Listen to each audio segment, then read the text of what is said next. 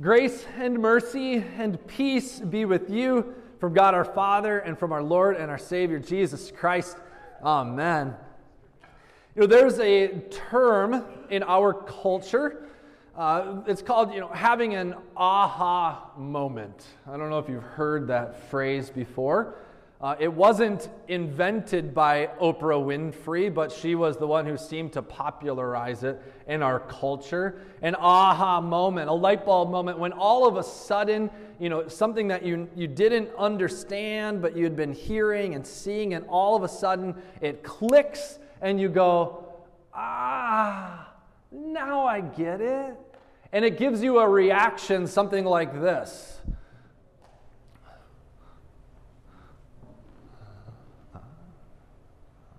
Yeah, everybody do that. Uh, ah, ah, yeah, right. Ah, now I now I get it. Now I understand. In the gospel lesson from Luke today, Jesus appears to his disciples and he proves to them again his resurrection. Since Easter, we have been looking at these stories of Jesus appearing to his disciples and proving that he has risen from the dead. Prior to his death, Jesus had told his disciples multiple times that he would die and that he would rise from the dead, that he would die and that he would rise from the dead, but they didn't understand it at the time. Even when Jesus was in front of them dying on the cross, they didn't understand it. And now, even since his resurrection, they are hiding out of fear, locked in a room because they don't know what's going on. And when they're hearing from people that Jesus has risen, that, that he's appeared to them, they're saying, ah, those are just idle tales. But now, Jesus appears to them. He shows them his hands and his side.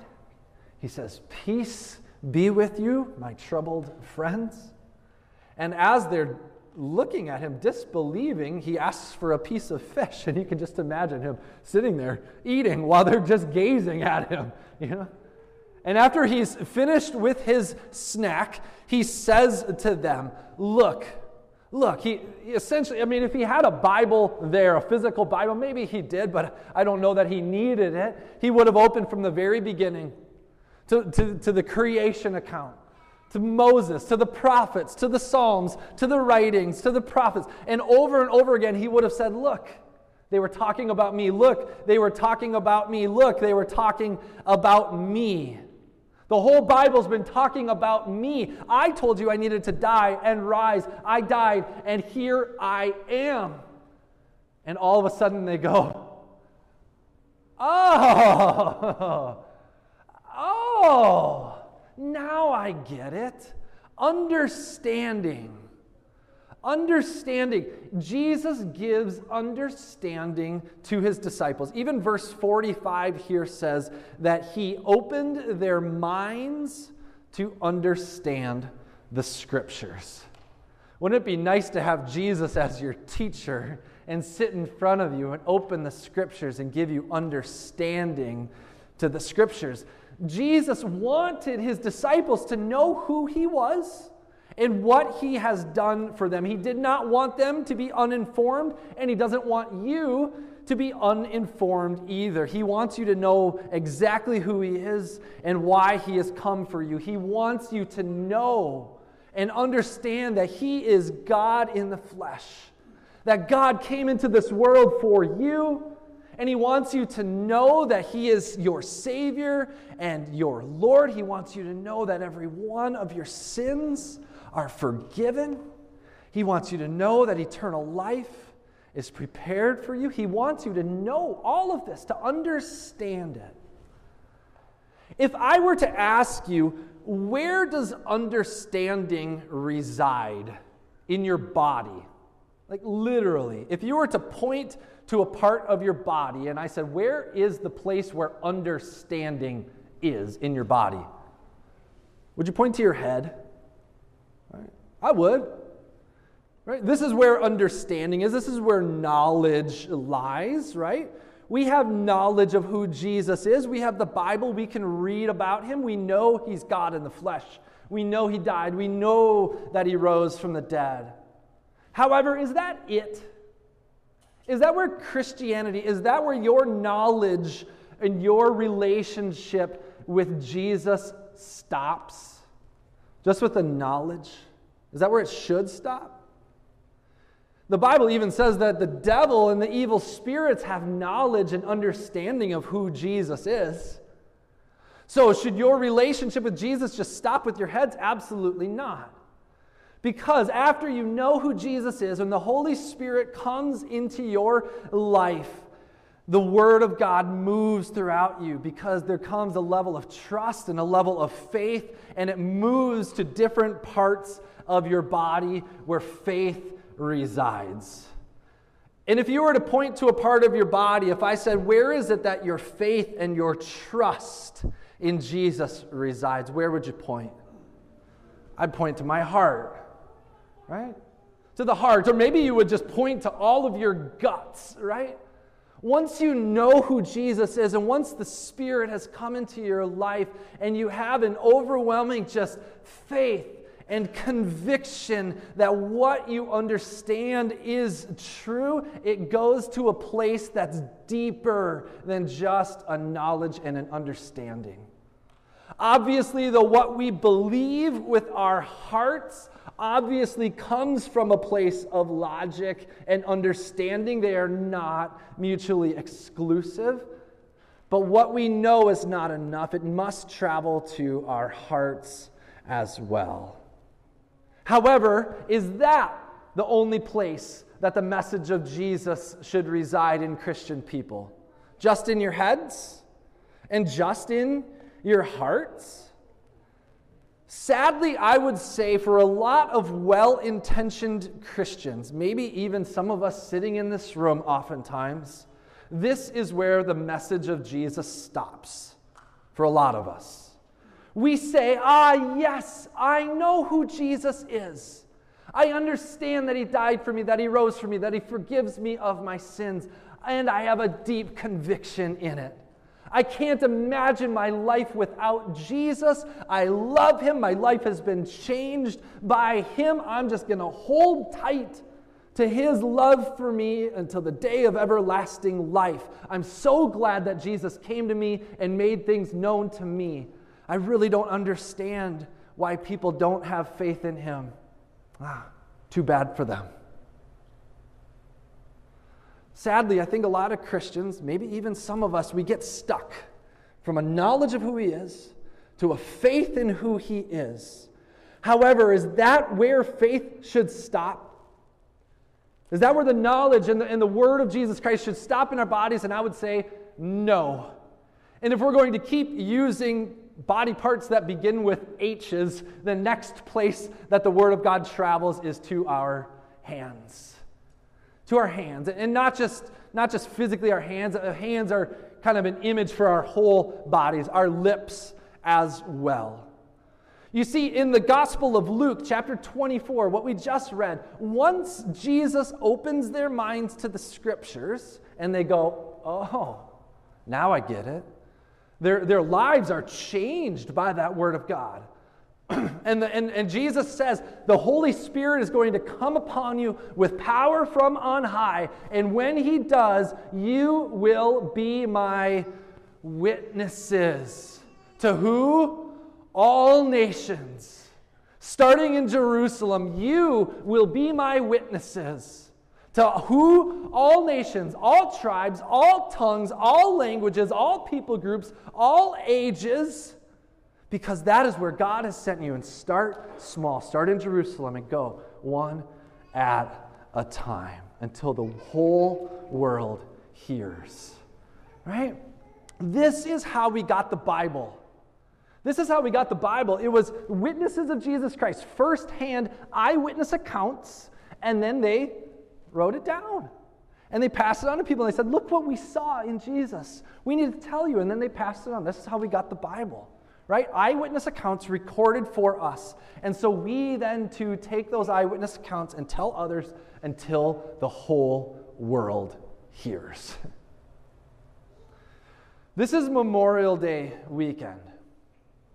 This is a time set aside for us as a nation to give thanks and, and, and, and to remember with gratitude the lives of those who laid down their life and paid the cost of laying down their lives for the benefit of us. A sacrifice, right? They gave up their lives so that we could have the freedoms that we have. And I know there are people in this room who had loved ones die in military combat. And to all of you, we continue to walk with you and give you thanks for your service and your friends and family service in the military. A few days ago, uh, I watched a documentary on, online. Um, it was a documentary from a journalist who was embedded with some soldiers in Afghanistan. And he was with a small group of them and he followed them around for a while. And basically, the documentary is the story of this group of, of Marines. And he video recorded all kinds of things. And in that documentary, people lost their lives. He interviewed soldiers, the friends that were there as they talked about what happened and as they grieved and processed the deaths of their friends. And they, he interviewed the family members after the fact, and he told stories of, of, of wins in battle, of successes, and also of defeats. And he came back and reported all of this, and he made a documentary. Why? What's the point of him doing all of that? So that people like me and you can witness with our eyes what has actually been accomplished for us on battlegrounds that are far away from here. So that as we watch and see the sacrifices and the, and the lengths that people have gone on our behalf, we can say, wow, wow. And we are appreciative, we know we're appreciative, but then we can also share with others, wow, do you know what they have done for us? Right? It not only goes into our minds, into our hearts, but we obviously tell other people about what has been done for us as well so that we can reciprocate that sacrificial love for others. Video evidence is very convincing, isn't it? It's hard to refute what this man saw and witnessed when the video is right there, but sometimes I wonder if somebody 2,000 years from today picked up a copy of that same video that I just witnessed and they watched it, if they would say, hmm, I wonder if that even really happened. That just looks like myth or, or fable, right? As time goes on, sometimes these eyewitness accounts, sometimes people spin the stories and they change what happened. But I, I, guess I want you to know, you know, sometimes we think, man, it would be so nice if we had video evidence or photographic evidence of Jesus dying on the cross. And then the disciples filming themselves and hosting live videos on Facebook. And then they say, Jesus is here. He rose from the dead. You know, would we believe them? Would we believe them even more? Obviously, we don't have that. But what I want you to know today is that what we do have, the Bible, is exactly how the ancients recorded their eyewitness testimonies of what they've seen. And so, this is what the Bible is. This is what the New Testament is. It's firsthand eyewitness accounts. And not only do we have one, we have multiples of them. And then they say, Hey, do you want to talk to somebody about this? They name names. They say, Go and talk to this person over here. They know about it. When the gospel writers sat down to write their testimonies, they weren't thinking about you in America 2,000 years from them, right? They were thinking about the people right there saying, Look what we've seen and what we've heard. Eyewitness accounts. Eyewitness accounts. Obviously, as Christian people today in 21st century America, we need to trust these eyewitness accounts of the apostles.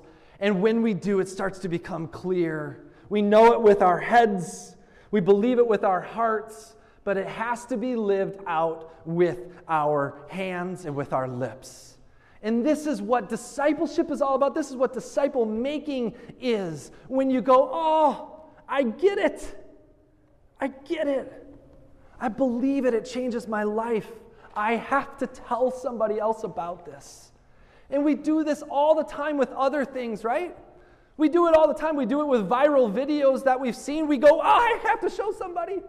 We do it with dumb jokes that we've heard, right? Oh, what a funny one. I got to tell it to somebody else.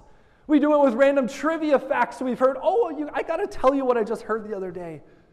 Can you do it with this simple message? Jesus loves you. Jesus loves you. Jesus loves you. You know that, right? Jesus loves me. This I know. Right? How? For the Bible tells me so. You know it. Do you believe it with your heart? He died for you. He gave up his life. He, he died so that you can have forgiveness. You know the weight of your sin. You know the weight of brokenness in this world. Jesus died to pay for all that. Jesus rose so that he could prove to be Lord over all things. And Jesus is with you as you walk through the troubled valleys and the high mountain peaks of this life, always forgiving you, giving you peace and joy when all the world has to offer is stress and worry. Jesus is with you, and He's going to come again to make all things new, where there will be no more pain, no more suffering, no more mourning, no more crying, because all those things will be gone, and everything will be made brand new. Do you know it? Do you believe it? Will you live it? You are witnesses of the resurrection. Head, heart, hands, head, heart, hands, head, heart, hands. And the more that you do this on repetition, it becomes a habit of yours. It becomes a habit, it becomes your everything. My dear friends in Christ, you know who Jesus is you believe what he's done for you, will you go with your hands and with your lips, with the power of the Holy Spirit, witnessing the resurrection of Jesus until the whole world hears? Go in his name and his peace and in his joy. In Jesus' name, amen.